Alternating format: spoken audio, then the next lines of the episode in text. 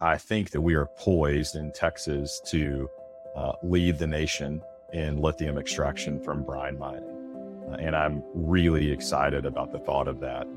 I really do think Texas can be the leader in it. And I think the U S can be a leader across the world in it. And I'm excited to see the Texas economy benefit from uh, such a, a future-oriented uh, energy storage solution. Welcome to the Land Department Podcast, the state of land and energy as we see it. Brent, I know we got a lot of great things to talk about today, but we can't not address the mustache in the room. Uh, what? what? This I don't know if you're following suit with me or what's happening here. I know. I don't know. There. I've been telling people this thing's been hiding on my face for years, but I'm just, I finally let it, you know, let it roam wild and free. And I don't know, man, just, I don't, it, this thing has majestic power, Khalil. I'm pretty sure.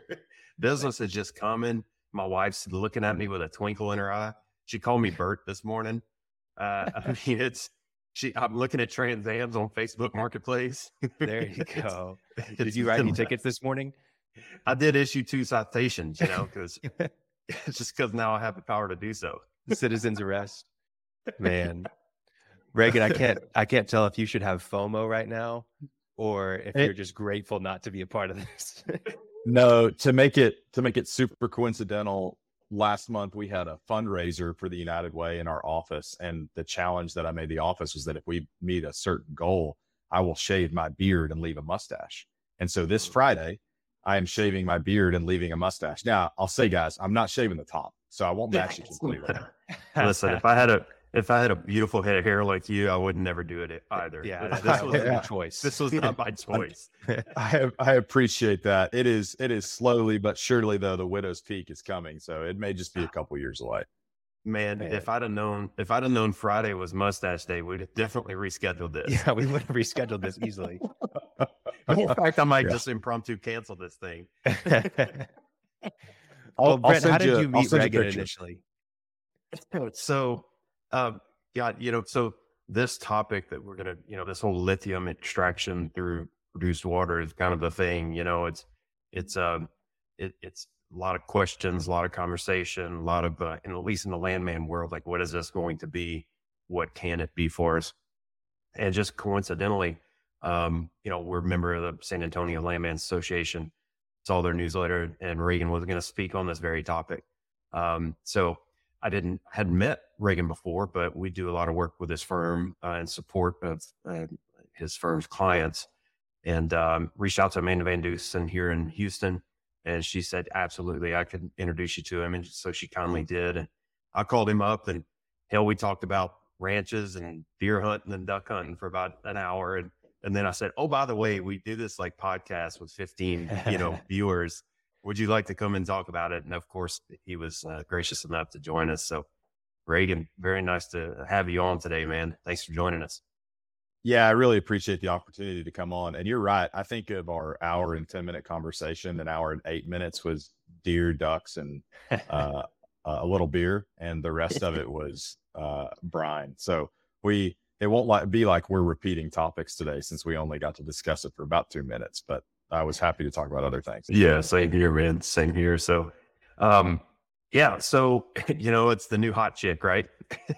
uh, for, for landmen, we, we, um, you know, the, with the electrification of America and E Vs and all this stuff, everybody knew that, you know, the dirty secret and the dirty part of that was, you know, lithium extraction. And all you see when you think of that is, you know, strip mining and South America and child labor and whatever else, you know, all the dirty things. And so I guess what's appealing is, you know, this is a produced water thing. And, um, and so I guess the, the, big question is like, you know, hey, is it viable? Um, you know, how prominent could it be? Um, is this a real thing? You know, and then for landmen, it's like, what's involved? You know, what is this? As a landman or a land company or, you know, a field landman or an in-house guy that gets thrust into this, um, you know, what do I need to know? And so um, yeah, well, maybe what we thought today is we could just kind of start from the elementary level and then go into you know, who owns brine, who are the players, where is this happening? Um, and then we'll just take it from there. So I, I guess my first question is, can we just kind of talk about generally how this works, like the, the concept, the basic concept of extracting lithium from produced water? Yeah, I will start with the ten thousand foot view, and then we can nail down from there. And as you mentioned, the electrification of America, the energy transition, the kind of blending of all the resources we're going to get power from uh, is something we have to be cognizant of as oil and gas lawyers, as landmen, as participants in the industry. Uh, it's something that the scale of which it will happen, I think we all have questions of, but there's certainly Um, kind of a hybrid approach to producing power at the moment. And lithium is important because that's the way right now we store power. We store it in batteries and cars that way, and the big giant battery storage facilities that you're seeing going up throughout Texas. That's a ton the, of that right now. It it is the hot thing, right? I I bet we've closed, you know, a dozen battery storage agreements in the past sixty to ninety days. Uh, and yeah. I bet we didn't close a dozen of them in the year before. Yeah. I think so, we've got probably thirty brine, I mean, uh, battery storage projects going right now across the U S. I mean, it's, I mean, they, they're everywhere, and not just Texas, right? I mean, they are, no, they are everywhere. Yeah. yeah we're doing and, them all over the country. And because of that, we are in a position where this valuable substance Uh, is now even more valuable. And we have drawn attention to the way that we got it out of the ground. And Brent, you mentioned a second ago all the images that the thought of lithium mining conjures. And the first one is uh, top scrape mining, um, strip mining. And that happens primarily in China and places in South America. And that is a environmentally unfriendly way to harvest a mineral. Uh, you destroy the surface doing it, and it's hard on laborers, and it's hard on equipment, and it's hard on environments. And the great thing about what we're going to be talking about today is that brine mining, which is the extraction of useful materials that are naturally dissolved in water of high salinity, doesn't look any different from a surface impact than a water well that you'd see in, in you know, rice irrigation farming. The surface impact is no different. Uh, you'll have some processing facilities associated with it, but that's about it. And I think that we are poised in Texas to uh, lead the nation in lithium extraction from brine mining. Uh, and I'm really excited about the thought of that. You kind of had three questions a second ago. What is it? How big can it be? And what does it mean to a landman? And, uh, you know, I think we kind of answered, what is it? How big can it be? I really do think Texas can be the leader in it. And I think the U S can be um, a leader across the world in it. And I'm excited to see the Texas economy benefit from uh, such a, a future-oriented uh, energy storage solution. Yeah, that's fantastic. I, I think it's, um, you know, everything that we've heard, you know, you hear Southern California, you know, everybody's mm-hmm. on the sixty minutes, you know, the Salton mm-hmm. Sea, uh, the sixty minutes episode. And, and I think that really kind of like opened a lot of people's eyes, like, wow, what, what could this be? And then as you really start paying attention, you start to hear about talk of the Smackover play, you mm-hmm. know, in North Louisiana, so Southern Arkansas, yeah, East Texas. Um, I mean, is that kind of the part of the world where at least right now we're seeing it? I mean, is that that Absol- trend? Absolutely. So we've had commercial brine production and extraction of lithium in parts of the United States for several decades now. There is a commercial facility in Nevada where they produce brine, but the difference will be what we call D L E, direct lithium extraction. So currently the facility that I referenced in uh, Nevada is a facility where they produce brine through a wellbore water well, just like you would any other water well. Then they put it in these big, giant pits. Think of what we are familiar with as, you know, million barrel frack pits times twenty.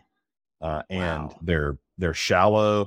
They take up, you know, the size of football fields, and it allows the water to evaporate and leaves behind the constituent elements and minerals. And the primary uh, useful extracted mineral in that Nevada facility is lithium. The problem is you can only do that in the deserts of Nevada, right? There are very few yeah. places in the United States where it's going to rain maybe a couple of inches a year, and you're going to have the heat and the evaporation necessary to do that at an economic pace. Okay. In the last several years, we've had the technology for a while, but we are now commercializing it, is direct lithium extraction. And so direct lithium extraction is um, something that, when I say the big boys, I mean folks like Standard Lithium, Albemarle, the companies that have been in the brine game for a while and are now realizing that uh, instead of going after constituent element, uh, constituent elements in minerals like bromine, that lithium is really where the money's going to be. And so the difference between evaporation ponds and direct lithium extraction is evaporation ponds are really, really large volumes. It's a twelve to eighteen month process, and you treat uh, the water with things like calcium hydroxide, sodium carbonate, in order to reach your final product. A direct lithium extraction process is more of what we think of as, you know, like a processing plant where gas yeah. is coming out of the tailgate of the plant. That's that. That's the most analogous um, uh, kind of footprint that I can think of. So it's a processing facility. Um, the lithium is absorbed with, and people use lots of different materials to absorb it, but lithium is is kind of separated by adding a material to uh, this processing um, uh, patented process. And everybody's kind of secretive about what they use right now. And uh, but then it's ultimately washed with hydrochloric acid, and that gives you the final product.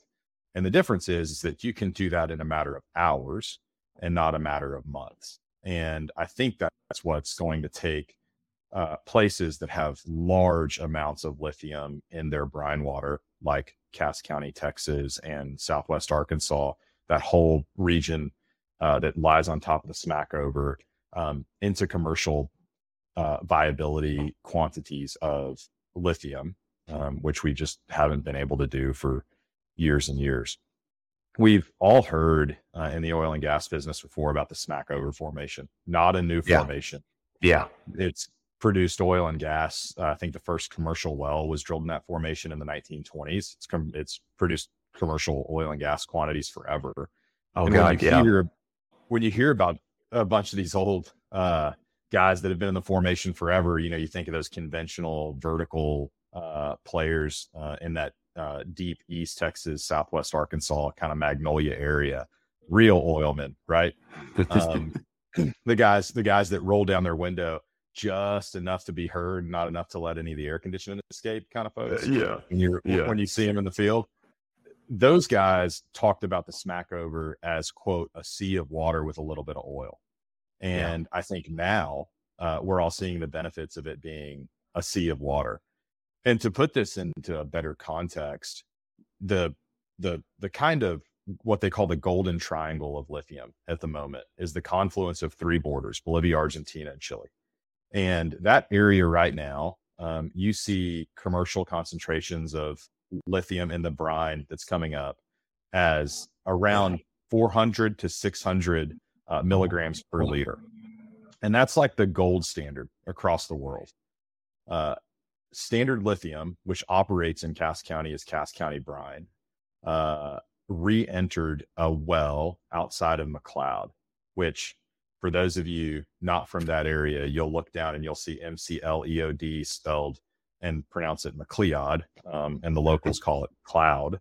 Uh, in true East Texas fashion. In true East Texas fashion. Um, and they re-entered a well, and their initial results in March of twenty twenty-three were, I believe, six hundred forty-three milligrams per liter. So wow. right on par with the golden. That's world triangle. Class. Yeah. World class, world class resource. The difference between the Golden Triangle and East Texas is the amount of rainfall they get, right? I mean, the the the Chilean desert gets a lot less rainfall than East Texas. And so you can't use evap- evaporation ponds uh, in East Texas like you could in the Golden Triangle. And so now that we have, you know, D L E technology that's going to allow us to extract it with a plant instead of a big evaporation pond, that resource becomes just competitive on an international level. And the the most fascinating part is that I think it is competitive now, and that's without, you know, a major innovation refining ma- yeah major innovation, right? We are just, it's a very nascent industry. I'm excited to see where the industry is in five to seven years. Um, yeah. We all know what we've seen in, you know, technological increases in horizontal drilling and fracking and things like that over the last two decades, imagine where lithium is twenty years from now. Yeah.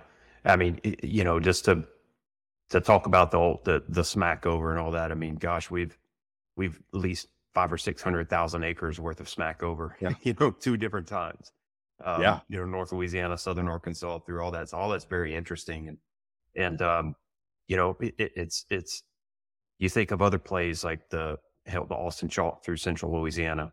Um, mm-hmm. What, what is that? I mean, so is, is, it's not just where you have a lot of produced water, right? It's, it has to be areas that are lithium rich, or is lithium present in all these other brine produce, heavy brine producing plays? What's the, what's the concept there? How do you test that? How do you, how do they identify the areas that are viable?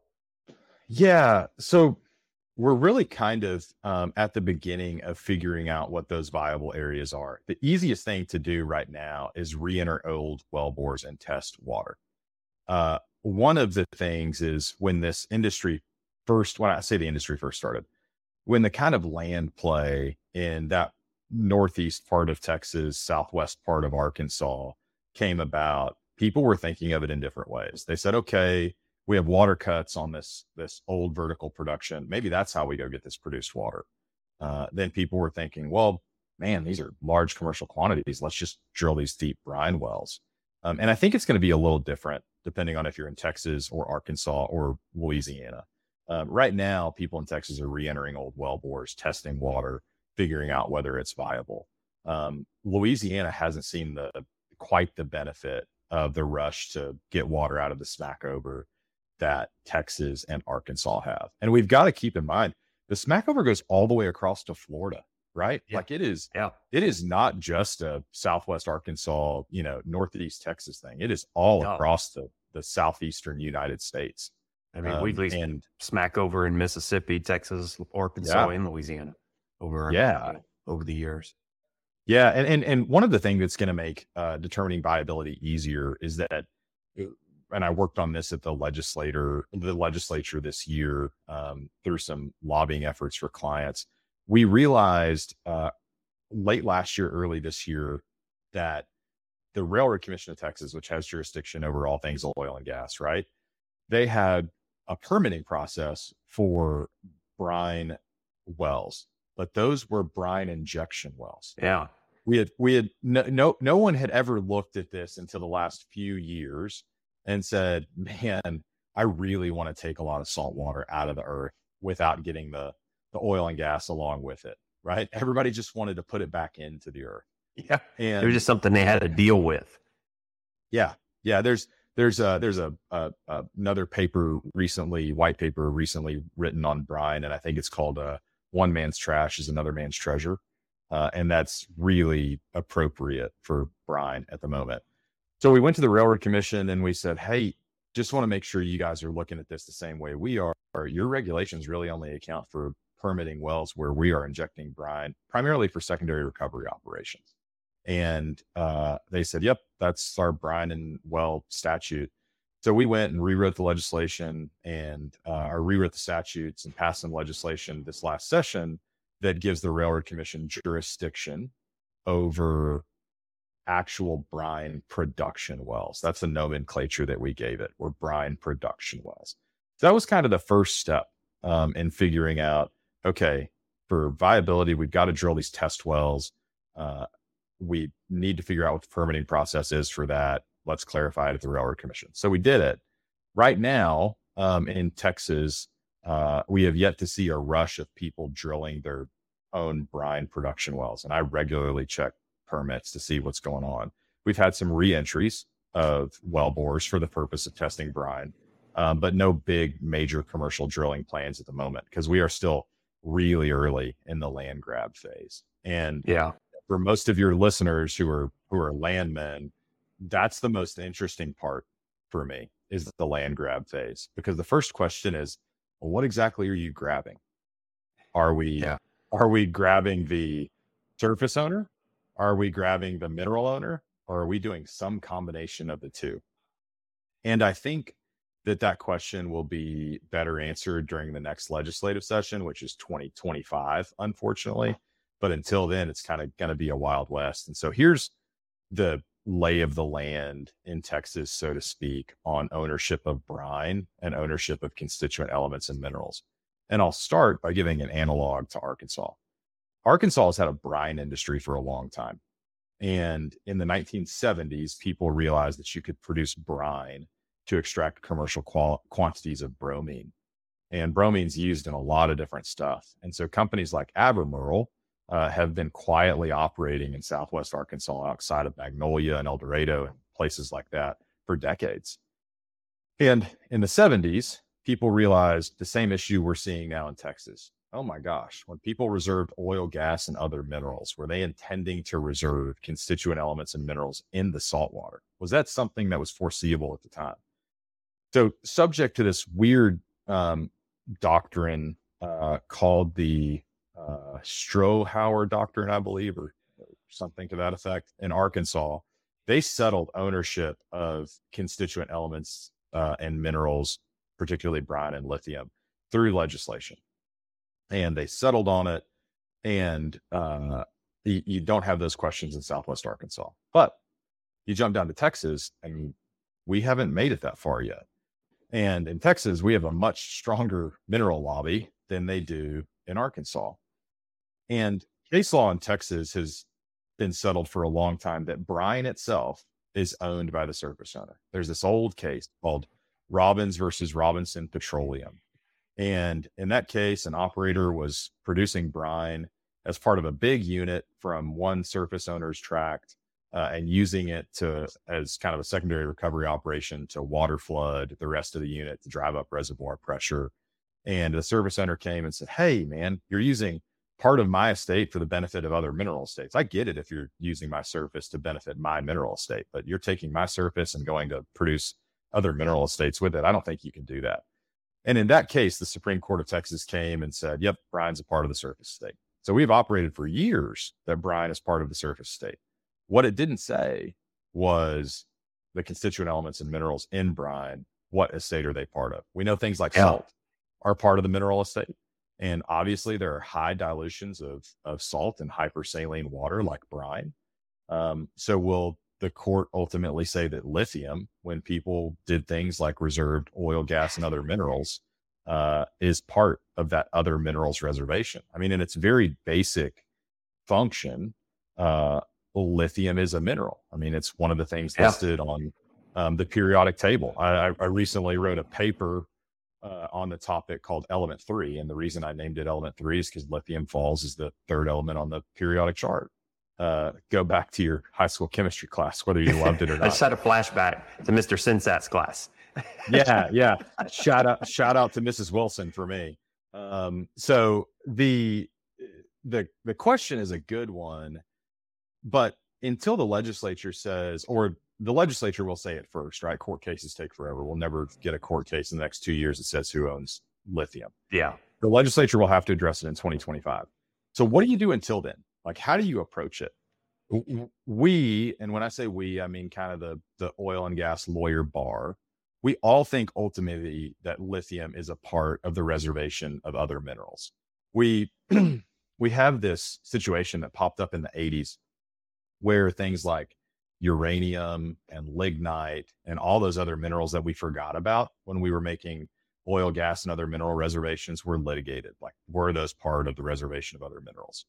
Uh, so, so at the time, the court kind of did this bifurcation of how you determine it. And you look at the date in uh, the nineteen eighties, and if your reservation is before a certain date, you you may look at this thing called the surface destruction test. Is it going to destroy the surface of your estate to go get this mineral? And if it does, maybe the mineral is part of the surface state. If um, you're after that date in nineteen eighty, you look at this thing called the ordinary and natural meaning test. And so is lithium a part of the ordinary and natural meaning of the word mineral? And I think the, the question for the second part, those reservations after nineteen eighty, is yes, absolutely yes. I think that people, if you say, what is lithium? The response would be, oh yeah, it's a mineral, um, or it's a mineral-like substance.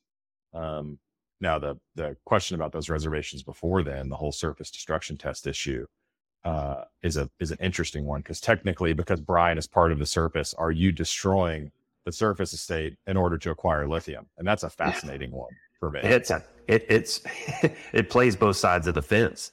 You know, mm-hmm. it's it's you know, I wonder. You know, you you hope that Texas does a good job of defining and creating clearly defined rules, you know, for us to go by. But God, can you imagine if we end up with something like Ohio, where you've got, you know, severs in time, and you've got at least two sides of, of the estate, and hope and hope that it works out. You know, yeah. I mean, yeah. And, and, and unfortunately, wow. Brent, that's, that's kind of the state of the world right now. So the, the five or six lawyers who are really handling this topic, and several of them are located in Northeast Texas because they are in the heart of it, right? Yeah. We've, we've all had multiple conversations about how are you handling it? Like, what are you advising clients to do? So there are a couple of groups out there that are just hell bent that the surface owner is going to end up with lithium. So you're seeing them only take brine leases from the surface owner.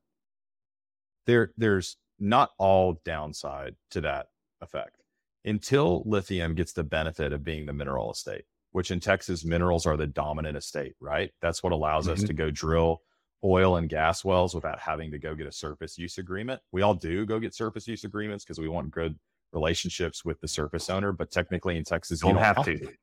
Yeah. And uh, had plenty of surface owners surprised when they see a drilling rig rolling up to the uh, front gate that they had no idea was, was coming. And we need right now, until lithium gets the benefit of being part of that dominant estate, we need to go get the imprimatur of the surface owner in order to produce this brine. I mean, until we get the benefit that oil and gas gets from being part of the dominant estate, you got to go do it. So it's something you need to go do. But if you are of the opinion that lithium is eventually going to be part of the mineral estate, you need to go take the mineral estate too. So what's the answer? Do you go get a stipulation between the parties on who owns the lithium? That'll and, never happen. And w- welcome to six months of negotiating. Uh, do you just roll the dice um, that it's going to be part of the mineral estate? And if I am a betting man, I'm betting that the mineral lobby in Texas is good enough that it, it is going to be ultimately declared part of the mineral estate. Um, but how do you divide payments between a surface owner and a mineral owner once you start producing? And all of those questions are really good ones that don't have clear answers. Yeah. So what, I want to follow up on Arkansas. What did Arkansas's legislature rule on ownership of the lithium?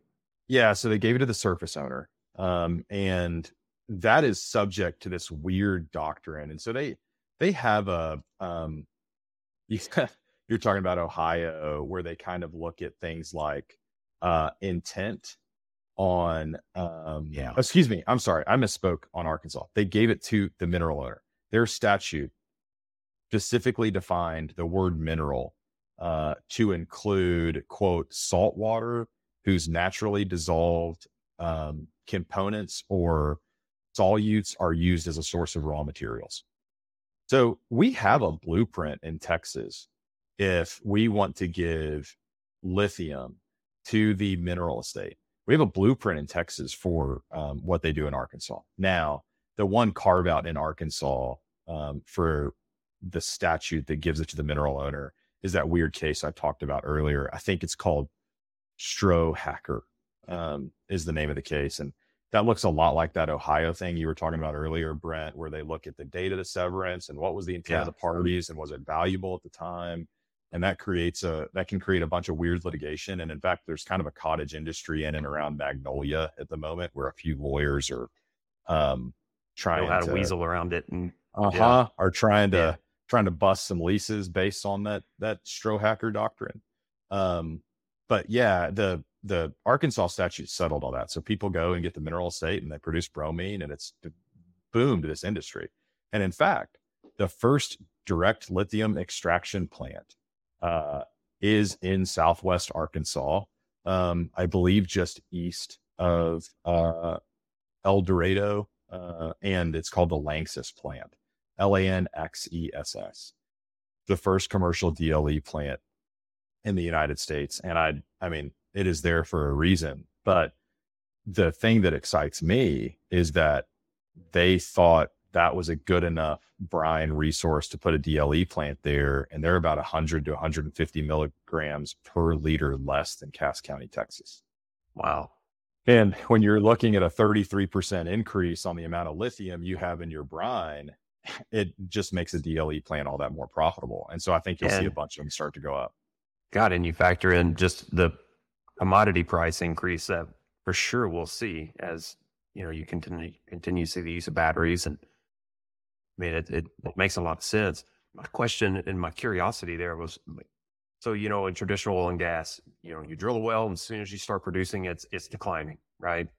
What do, what have these companies seen with the decline curve on lithium extraction? I mean, is this something yeah. they've got to keep punching holes, you know, and, and tap new resources, or through that recycling process, you know, I presume they re-inject after the extraction. Um, yeah. What are they the, seeing? Like what, what has the industry learned or, or observed at least on that front? Yeah. The only analog we really have from a decline curve perspective is watching what folks like Albemarle did in brine production for bromine. We don't have a good enough sample size yet on the lithium side to determine what that's going to look like.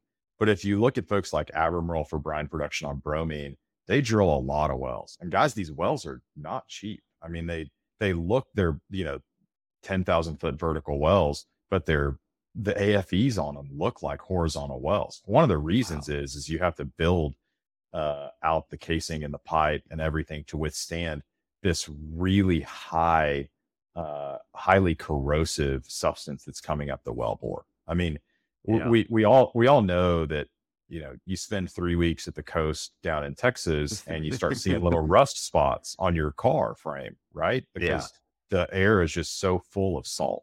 And salt is so highly corrosive. Well, imagine you have, uh, in, in the grand scheme of things, salt water in the ocean, uh, as compared to the ocean of salt water under the ground. This is hypersaline. And so you're, yeah. you have that touch in the pipe and coming up the wellbore. They replace that casing all the time, uh, and that wow. pipe all the time. And that's what makes those things so expensive.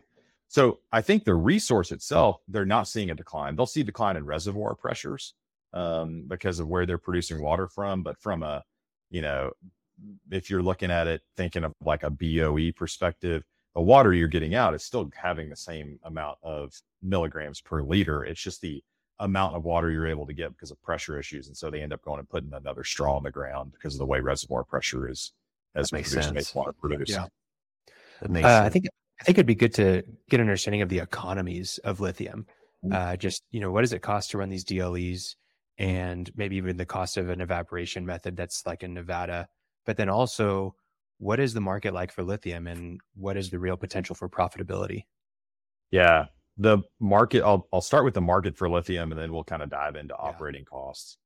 The market to lithium over the last twenty years has been fascinating. So from two thousand ten to two thousand eighteen, we saw a three X in lithium demand. And that's not unexpected. And that two thousand ten to two thousand eighteen was kind of the decade of uh, the, the E V. We saw Tesla and Chevy and Ford and everybody introduce really commercial, uh, attractive electric vehicles. Uh, no one wanted to drive a Prius. Everyone wants to drive a Tesla. And we saw that become kind of vogue. And not surprising that lithium demand three X'd in that time period. What is really surprising is the projections that big investment banks, big reputable investment banks are giving on the demand for lithium from two thousand eighteen to two thousand twenty-eight, where they say it's going to ten X. And I think that is largely driven by not only E Vs, but battery storage projects. And these battery storage projects are a big high demand on lithium. So if you take that as your fundamental premise that the market demand is going to be there, well, you know, there's going to be an increase in the cost of, of lithium as a, a raw material. So I have a, and, and I'll, I'll pull it up so I don't misquote it. I have a chart um, that was kind of the cost of lithium. Reuters did this article back in two thousand nineteen called Game of Mines. And this was before we really started looking at lithium extraction through a D L E lens. And the lithium cost per ton uh, got all the way up to twenty-four thousand per metric ton. And when I say metric ton, I mean T O N N E, which for anybody in the United States who cares, the difference between like a ton T O N and a T O N N E ton is like thirty-six pounds. So whatever, but that's what everybody measures. So everybody measures uh, lithium um, in. And so it was at twenty-four thousand dollars in two thousand nineteen. Last year, lithium was trading at thirty-six thousand bucks per T O N N E ton. Wow. And I think that you'll probably see, there's some projections that show that number going between forty and fifty in the next few years. So if you're thinking of uh, the numbers as being driven by demand, and that demand is driving stuff up to forty thousand dollars per ton of lithium, then, okay, what are, what are our operating costs? Your operating costs are actually really low on evaporation. They're less than a D L E plant. So um, in their last ten K, I believe Standard Lithium put their operating costs on a D L E plant at about four thousand dollars per ton. Oh, wow. And the, wow. the cost of evaporation, I have read, um, can be as low as like twelve hundred dollars per ton.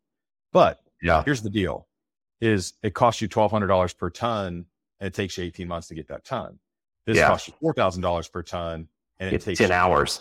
Yep, yeah. exactly. Yeah. And so that, that economy of scale is certainly present there. You are able to scale up much quicker on production. And as a result, you're willing to take a hickey on what it costs to produce. And remember, we can't do evaporation everywhere. There are very yeah. few. You have to be in deserts. Arid climates, right? Yeah. Yeah. Yeah. You just, you just can't do it everywhere. Um, and outside of, you know, the valley in Nevada, uh, we just don't have those commercial facilities in the United States. And I am a firm believer that we won't, and the D L E will drive the industry. So when you're, when you're selling um, lithium at forty thousand dollars and your, your costs to get it to market are ten percent of that, pretty, pretty good margin. Uh, yeah. That, that's something that, that is, is really attractive. Yeah. And so what's the expectancy of like a, of like a well, like how many tons do you think you could get from a well? Is there any, like any metrics on yeah, that? No one has released any good metrics so okay. far. And, and that's because from a lithium standpoint, no one's really had big commercial wells. I mean, they've re-entered well bores to figure out tests, and everybody's okay. still in the land grab phase. I think we'll know more of that probably in the next twelve months. Um, and I think they'll release that information even uh, later, longer than that. Yeah. Yeah. You know, they, they, they have an obligation to their shareholders, the publicly traded companies, to eventually release it. But it's this fine line between what do I want to tell my competitors and what do I want to make my stock price do? Um, yeah. That's a fun dance that I'm glad I don't have to do. Yeah. So on the commercial terms, so, you, you know, we talked about operating costs. How are the, are these leases structured? What are we seeing on that front? What's to the mineral owner or the landowner? How is that compensation factored in? Yeah. Yeah. Uh, good, good question. And it actually differs between the state of Arkansas and the state of Texas. So because the state of Arkansas, it has oil and gas present, right? We all have seen the Smackover produced. We all watched the Fayetteville Shale uh, play for a little bit. Chesapeake was a mover and shaker in Arkansas for a bit. Um, they aren't a nascent mineral industry, but they're nowhere near what we are in Texas. And yeah. when people started putting lease forms together in Arkansas, it was really just a rental approach. And granted, when they settled legislation that said the mineral owner owned it by defining saltwater as a mineral, the competition between surface and the mineral estate went away. And so it was kind of like, we know you, there's no risk. We're going to pay you what's market. And they did a rental approach. And, you know, you saw rentals as low as two dollars and fifty cents per acre per year. And then you started seeing rentals that were a little higher. There were some folks that were um, paying per barrel of brine. Uh, and we're talking in like the single digit cents per barrel of brine uh, kind of numbers. Then when it moved down to Texas and we started seeing the land grab in Texas, mineral owners were like, shoot, no. to create a complete alignment, we want royalty, y'all. We don't want yeah. just this rental. What do you think you are, a deer hunter? We're not going to pay yeah. you. You're, you can't pay me just a price per acre to use my land.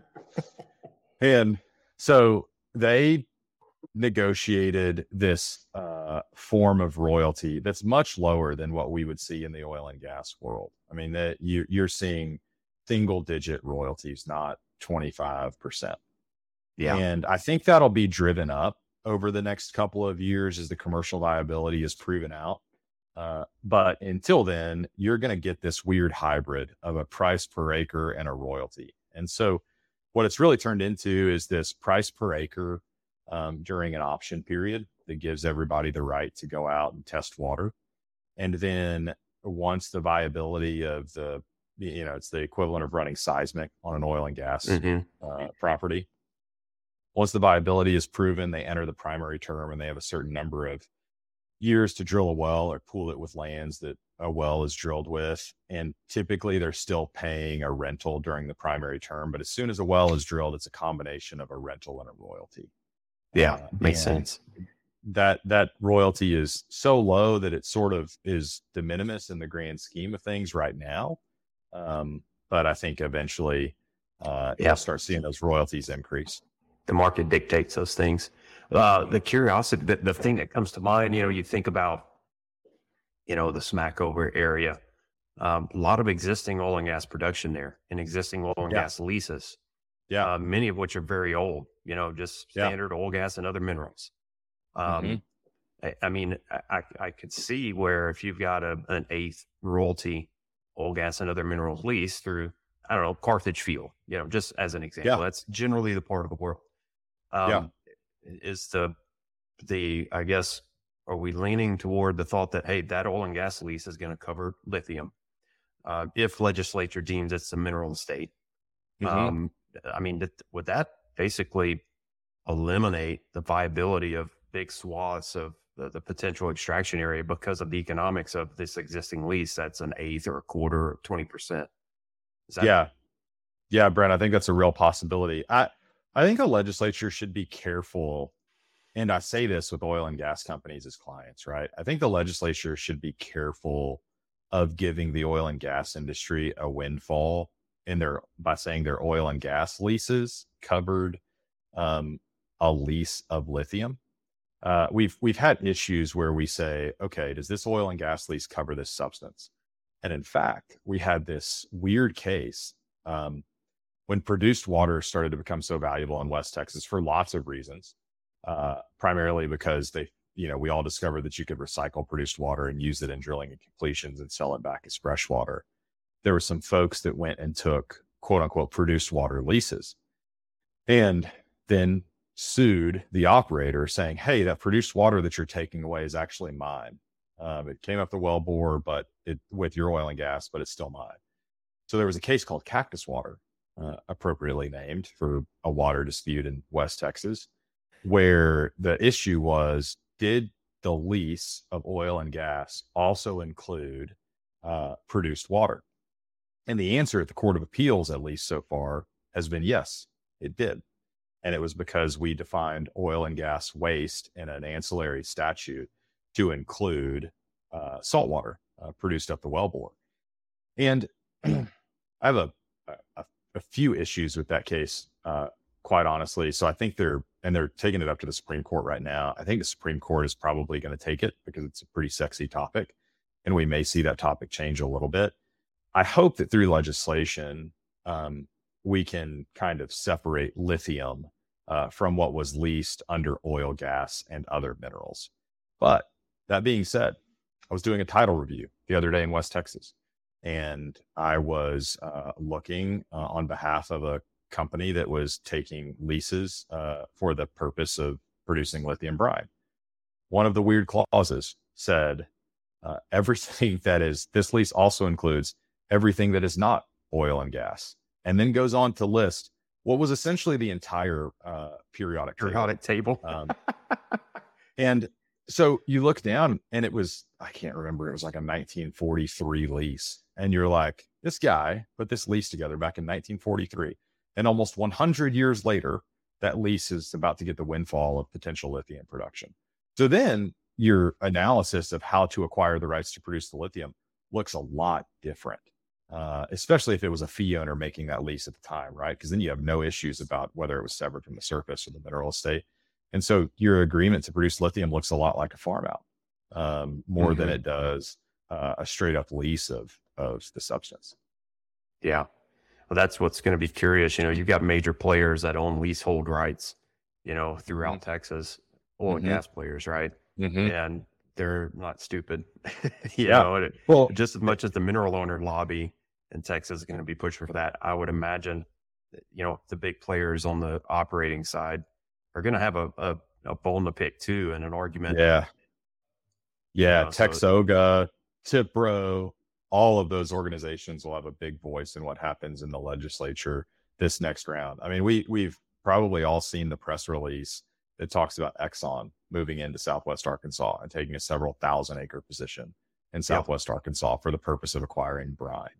Um, yeah. I believe uh, Tetra is the other player in Southwest Arkansas that entered, I think maybe they entered into a J V A with Exxon about um, processing the water that, that Exxon's going to produce. And I think it's just a matter of time. Right now, we haven't had the big boys move into Texas. And I think the impediment, if there is any call to action here about what we do as an industry, I think the impediment is that we need to sort out the title issues so that we can allow yeah. the industry to flourish. And once we sort out the title issues, guys, it'll look like a California gold rush. I promise. Yeah. Yeah.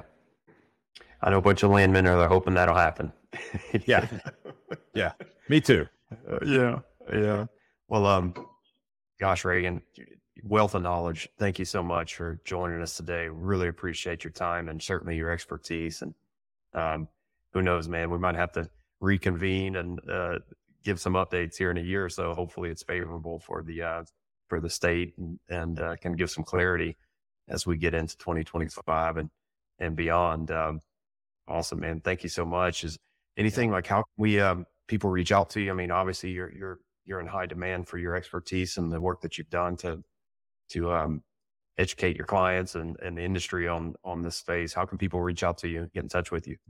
Yeah. People can reach out to me. If you go to Jackson Walker's website, which is w w w dot j w dot com, you can search my name, Reagan Marble, and I will pop up, and all my contact information is there on my page. And I really appreciate you guys having me out today. I can't promise that any of the information I gave you was accurate, but I said it with one hundred percent confidence. So I hope you can take that to the bank. Hey, man, it's a landman's motto, razzle dazzle, smoke and mirrors. You know? Yes, sir. Yes, sir. I, I, I will say I started uh, as a surface landman for a wind energy company. Um, oh, wow. That's how I put myself through law school. And so uh, when I was going and taking uh, wind leases in West Texas, um, my oil and gas professor at the time actually told these stories about, you know, landmen going in and eating blueberry pie from the widow.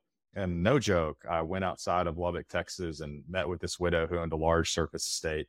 And I'm not kidding. She offered me cherry pie in one of our first meetings. And I thought, here I am. I'm the example of Larry Landman from my law school class. Uh, I'm that so guy. That, that was my I, I, land and surface title were my, my first love. It just so happened that I became an oil and gas lawyer to pay the bills. Well, you're the smart one. you're, nah. the, you're the smart guy. I don't know about that, man. Well, awesome. This has been a blast. Thank you so much for your time, Reagan. Um, we'll hope to have you on again soon to give us some updates. All right. Thank you, guys. I sure appreciate it. Right, appreciate it, bud. Thanks for listening to The Land Department. Check out our website in the show notes or visit dudley dash land dot com to learn more about us.